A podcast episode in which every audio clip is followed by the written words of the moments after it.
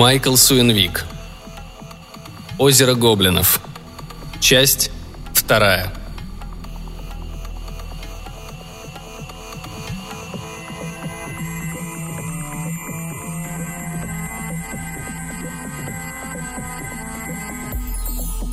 Или моя гибкая молоденькая доченька недостаточно горяча, чтобы ублажать тебя?» — спросил король Мумельзея. «Горяча и даже сверх меры», — ответил Юрген, давно привыкший к шокирующему прямодушию сильфов.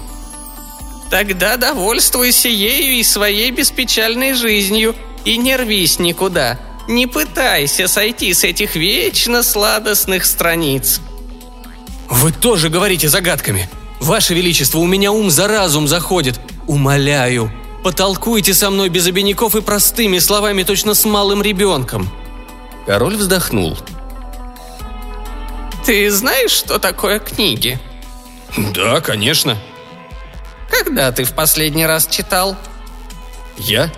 Ну, вообще-то...» «Вот именно. А твои знакомые читают книги?» «Да нет. Но это логично. Меня окружали грубые вояки. Если они забредали в библиотеку, то обычно разрывали книги на растопку костров. В юности ты верно читал книги. Перескажи мне сюжет хоть одной. Юрген молчал. Вот видишь, персонажи книг не читают книг. Да, они захлопывают книги, когда кто-то входит в комнату, или отшвыривают их с омерзением, тем самым выражая свое отношение к их содержанию, или прячут лицо за книжкой, прикидываясь, что поглощены чтением, пока другой персонаж читает им нотации на всякие неприятные темы. Но чтобы читать... Нет, книг они не читают. Иначе возник бы эффект рекурсии. Всякая книга сделалась бы фактически бесконечной – и ни одну нельзя было бы дочитать до конца, не прочитав всех включенных в нее книг. Вот беспроигрышный способ выяснить, с какой стороны переплета ты находишься. В нынешнем году ты прочел хоть одну книгу?» Король вопросительно поднял брови. После бесконечно долгого молчания Юрген пробурчал. «Нет, ни одной». «Вот видишь?» «Но как такое может быть? Разве мы можем...» «Проще не бывает», — отозвался король. «Например, я живу в некоем Симплициссимусе. Роман, книга пятая, главы с девятой по семнадцатую. Могу тебя заверить, жизнь у меня распрекрасная. Что с того, если стены моего дворца не толще бумаги? Окна нарисованы гусиным пером, а мои возможности ограничены капризами писателя. Зато я не знаю старости и смерти, а когда ты, сделав небольшую передышку в своей романтической гимнастике с моей дочкой, удосуживаешь меня визитом, я всякий раз нахожу наши беседы занимательными». Юрген мрачно уставился в окно, в которое была вставлена пластина перламутра, отполированного до кристальной прозрачности. «Плохо мне», — сказал он. «Тяжело узнать, что ты не настоящий». Юрген ненадолго замолчал, затем продолжил. «И все равно, Ерунда какая-то получается. Согласен, мое нынешнее положение и условия жизни таковы, что о лучшем и мечтать невозможно. Но на войне мне довелось повидать такое. Даже помыслить противно. Это кем же надо быть, чтобы сотворить мир наподобие нашего? Кто только может потешаться зверствами, в которых, сознаюсь, я порой участвовал самолично. «Сударь», — сказал король, — «я же не писатель. А сам автор, как я подозреваю, не пользуется особым почетом в своем мире, невообразимо просторным по сравнению с нашим. С писателем ты можешь разминуться на улице и внимания не обратить. При беседе вполне возможно он тебе ничуть не понравится. Почему же ты требуешь от писателя большего, чем он или, возможно, она может справедливо требовать от своего намного более могущественного творца? Вы хотите сказать, что мир нашего автора не лучше, чем наш собственный? Возможно, даже хуже. По его произведениям мы можем вычислить некоторые черты мира, в котором он обитает. Наша архитектура романтичная, пышно украшенная. Следовательно, у него архитектура неказистая и унылая. Возможно, серые бетонные блоки, а окна одинаковые, как наштампованные. Иначе он поленился бы воображать наши здания во всех их прелестных деталях. Значит, если в нашем мире одна грязь да кровь, в его мире тишь, гладь да божья благодать? Лучше сказать, наш мир живет грешно, но со смаком, а его мир – болото неосознанного лицемерия». Юрген задумчиво встряхнул головой. «А откуда вы столько знаете о мире, в котором мы живем? Я вот совсем ничего не знаю». «Сынок, есть два разряда персонажей. Ты из тех, кто вечно выпрыгивает из окон, держа в руках панталоны, или выдает себя за иноземного посла, чтобы обобрать жестокосердого епископа, или отбивается в темных переулках от головорезов, или, вернувшись домой в неурочный час, застает молодую жену в постели с мужем своей полюбовницы. «Да вы словно мой дневник читаете», — восхитился Юрген. «Это если бы я его вел». «Понимаешь, ты в прямом смысле действующее лицо книги. Твое главное предназначение – давать толчок сюжету. Я же скорее персонаж-резонер. Моя задача – разъяснять, обнажать глубинный смысл повествования. Но ты, я вижу, совсем запутался. Давай-ка ненадолго выйдем из моей истории. И так же легко, как перелистываешь страницу, Юрген обнаружил, что стоит посреди прекрасного сада, озаренного золотыми лучами вечернего солнца. Король Муммельзее восседал на стуле, который при всей его простоте и неказистости напоминал трон. Собственно, трон, какой приличествует королю-философу.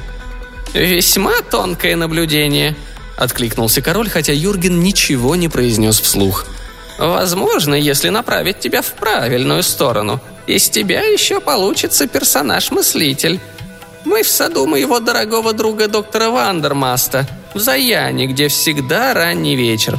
Здесь мы с ним часто и подолгу дискутируем об интеллехии, эпистемологии и прочих маловажных приходящих материях. Доктор любезно удалился, чтобы мы могли поговорить наедине. Сам он проживает в книге под названием... Впрочем, какая разница? Этот сад – одно из зачарованных мест, где мы можем с безмятежным сердцем беседовать об устройстве мира. Собственно, атмосфера здесь такова, что мы вряд ли могли бы заняться чем-либо другим, даже если бы очень постарались. Перед Юргеном внезапно появилась калибри. Зависла, словно суетливый пернатый изумруд. Юрген протянул палец. Птичка не стала присаживаться. Просто парила в воздухе, торопливо молотила крыльями. И Юрген кожей ощутил деликатный сквознячок. «Что за диво?» – спросил он. «Всего лишь моя дочка. Она не появляется в этой сцене, но все же желает сообщить нам, чего ей хочется. Образно выражает свои чаяния. Спасибо, милочка. А теперь лети». Король хлопнул в ладоши, и птичка исчезла. «Если покинешь наше выдуманное королевство, ты разобьешь ее сердце. Но, не сомневаюсь, однажды к нам забредет другой герой.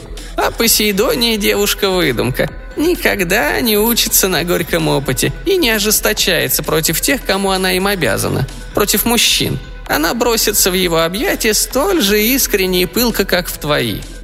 Юрген ощутил вполне простительный укол ревности, но постарался преодолеть себя. Он поинтересовался. «Ваше Величество, мы с вами сейчас только теоретизируем? Или у нашей беседы есть практический смысл?»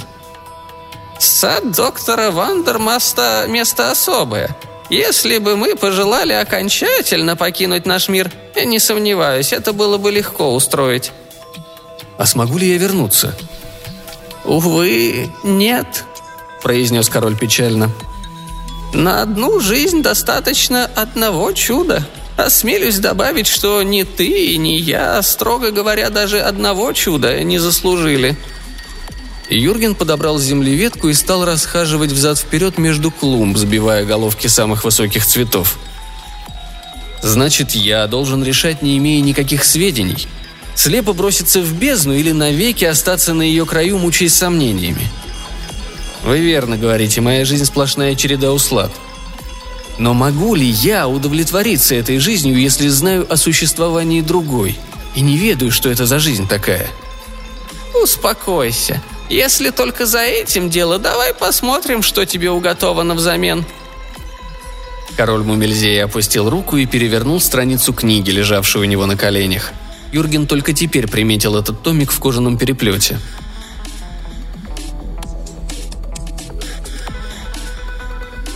«Ты что же до морковки на заговение будешь тут сидеть, баклуши бить, когда дела не сделаны?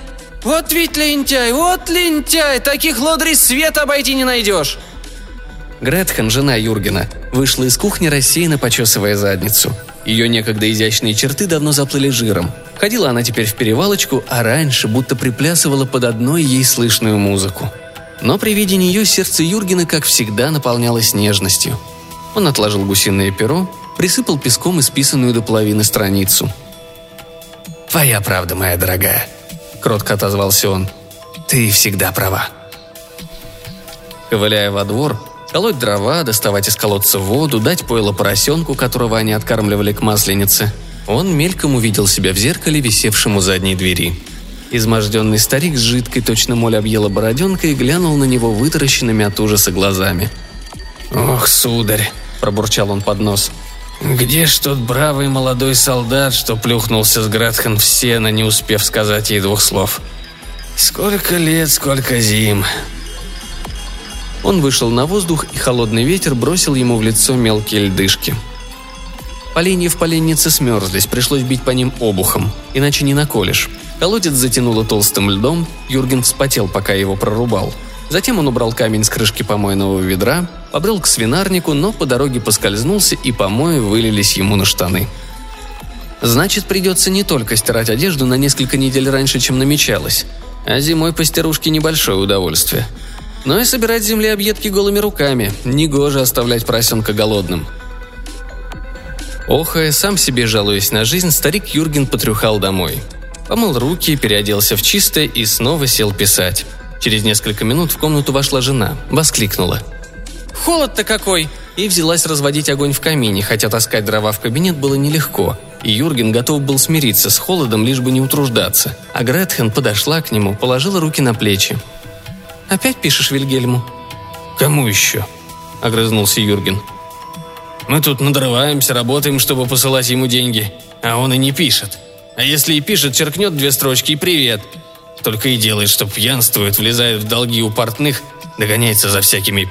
Он вовремя осекся, сделал вид, будто закашлялся. «За неподходящими барышнями». «Послушай, ведь ты в его годы...»